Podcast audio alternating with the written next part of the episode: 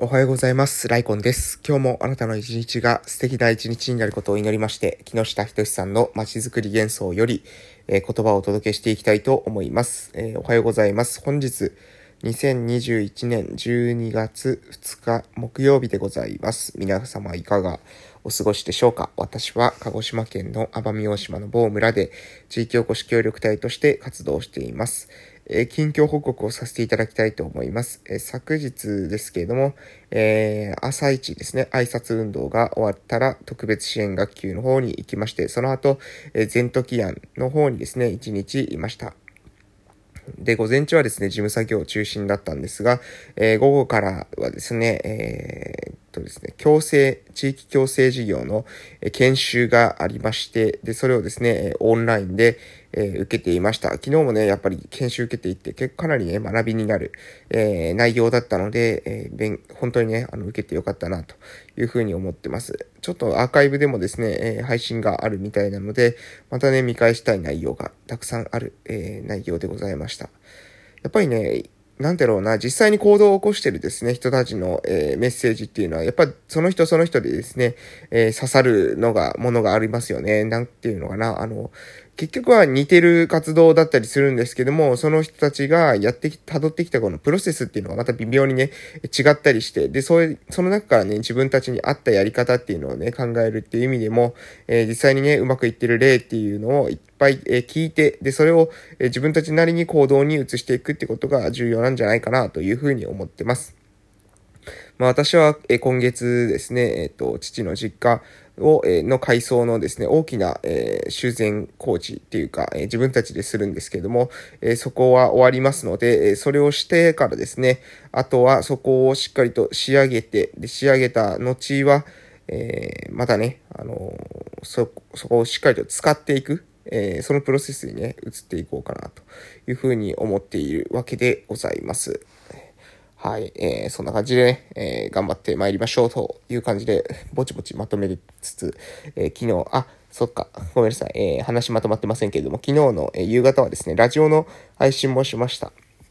ラジオの配信っていうのは、このラジオトークでの配信ではなくて、え村にですね、えー、FM 局がありますので、そちらの方で、え私の番組もね、月1、えー、第3火曜日にあるんですが、私の番組以外にですね、ゲストで、えー、出て話をさせて、えー、もらいましたという感じで、その番組に出るのは2回目ですかね。え帰ってきてから2回目というような、えところでございます。これからね、あの、毎日、えコツコツですね、活動していって、また、え皆さんに情報発信できる機会っていうのをね、え設けていけたらなというふうに思っております。ということで、えまた、え、今日も今日とて、えー、いろいろ、え、イベントがあるんじゃないかなと、何かね、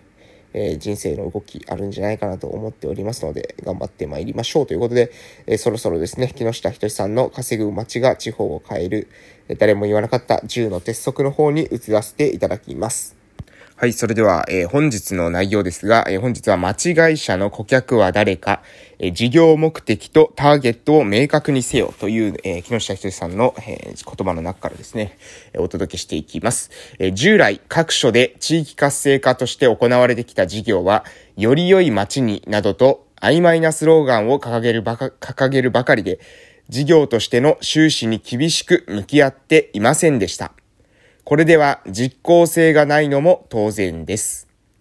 で、えー、その後ば、えー、あるんですけども、抜粋しまして、えー、熊本城、えー、熊本城東マネジメントの場合、熊本城等なんかこれやっぱりわかりませんね。の場合、えー、目的は熊本城東地区にある、えー、上通り、下通りという商業、えー、商業街区の不動産の経営改善を行うということです。お客さんは不動産オーナー。この点を明確にすることが極めて重要です。一般的な商売と同じです。主要な顧客のターゲットは誰かと考えたとき、子供からおじいさんまでなどとする商売はうまくいきません。顧客を絞れないということは、自分たちが何をしようとしているのか理解できていないということと同じで、そのような、えー、そのような商品やサービスは結果的に誰からも必要とされないものになります。間違い者も同じです。そして間違い者の顧客は主として不動産オーナーです。彼らのためにさらにどんな顧客を想定できるか、具体的に提案できなければなりません。街を本気で活性化させたいなら、町会社はまず第一顧客である不動産オーナーに向けてサービスを提供し、その事業が黒字になることが大前提です。その効果が第二次顧客、第三次顧客へと波及していくのですから。という、えー、まあ、内容です。えー、で、第一次顧客っていうのは、えー、第一次、不動産オーナーが第一次顧客であるとすれば、第二次顧客はテナントであり、第三次顧客は一般の消費者ということになります。第三次顧客までが恩恵を、え、受けられるということは、結果的に街自体が盛り上がることを今意味します。街のみんなになんて全ての顧客を一緒くたに、え、捉えて、曖昧なことを言っていてはダメなのです。ということを、え、木下さんですね、えー、書いてあります。うん。私たち以外にも街づくりをビジネスにしている会社はあります。えー、しかし、えー、うまくいっていない取り組みでは誰が得をする話なのかっていう部分が明確ではないように思われます。街づくりはアセットマネジメントと断言したアメリカの不動産オーナーほどとは言いませんが、街を良くするためにはまず誰と何を変えていくのかを意識する必要がありますということで、えー、非常にですね、まあ、説得力のある内容でございました。えー、誰に向けてですね、サービスを提供していくのか、えー、事業目的とターゲットを明確にせよ。第一次顧客は誰なのか。で、その第一顧客が第二次顧客に波及して、第三次顧客に波及してというふうにサービスがですね、だんだんだんだんと地域全体に波及していくというイメージ。まずはしっかりと第一次顧客と向き合うっていうことが重要であるということを言われています。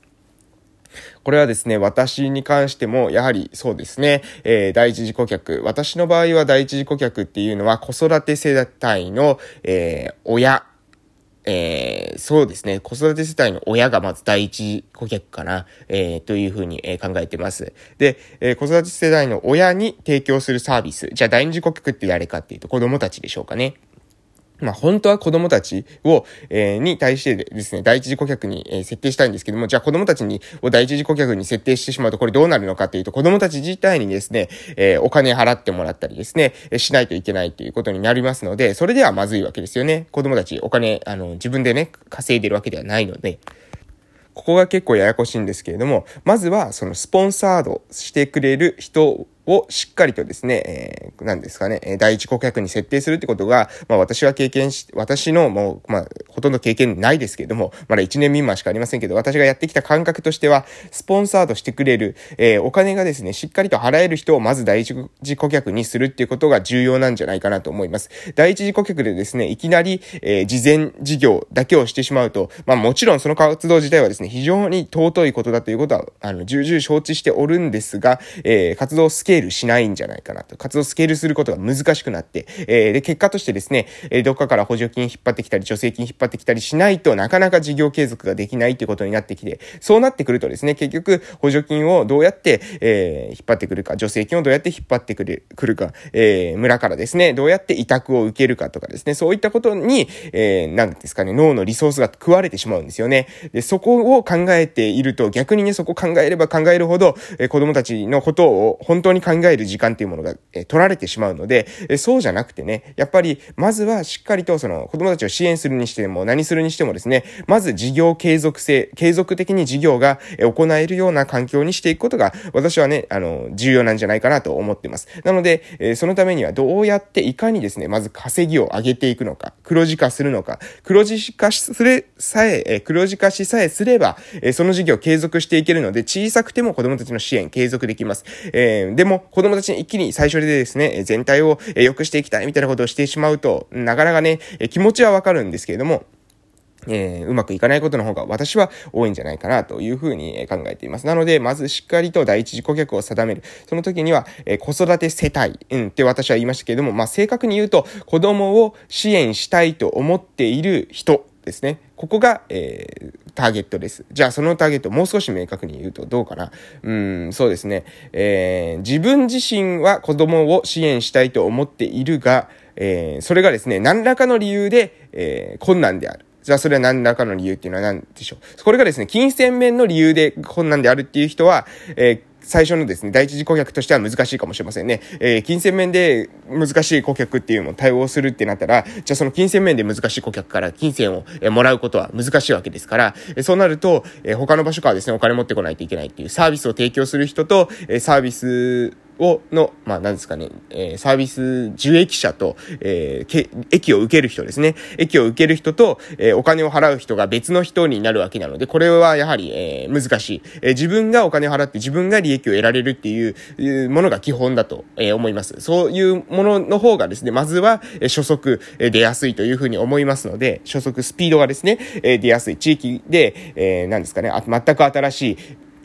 今まで誰もやってきてもことのないような事業をスタートした時に、え、いきなりですね、あなたのお金がですね、他の人の助けになるんですよっていう事業なかなかね、響かない。えー、私は、えー、これでごはやることって結局どうなるんですかと。えせめて私の子供、私の孫ですね。えこういった人は、がどう良くなるんですかというものに、え対してですね、まず事業設計していくことが重要なんじゃないかなと思います。なので子供の、え支援を、えしたいというふうに考えているけれども、例えば、え体力がですね、体力的な面で、えー、厳しいとか、えー、そういったところとかですね、まあ、距離的な面で厳しいとかですね、えー、支援したいんだけれども、えー、住んでる場所から遠いからなかなかね、構ってあげられなくてとか、えー、そういった人、ここがまず第一次顧客なのかなというふうに私は考えています。なので、えー、子供のことを支援したいというふうに思う人たちが増えてこないとね、私の仕事ってなかなか、えー、成り立たないんですよね。っていうことを考えていただけると、じゃあ私が今している行動っていうのはですね、なぜそういう意味不明な行動をしているのかっていうことが全て、えー、理解できるんじゃないかなと思います。まずは子供のたちの支援をしたいというふうに、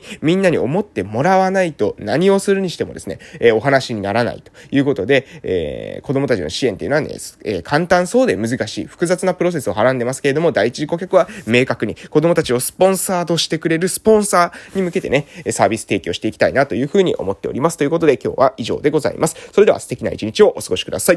いってらっしゃい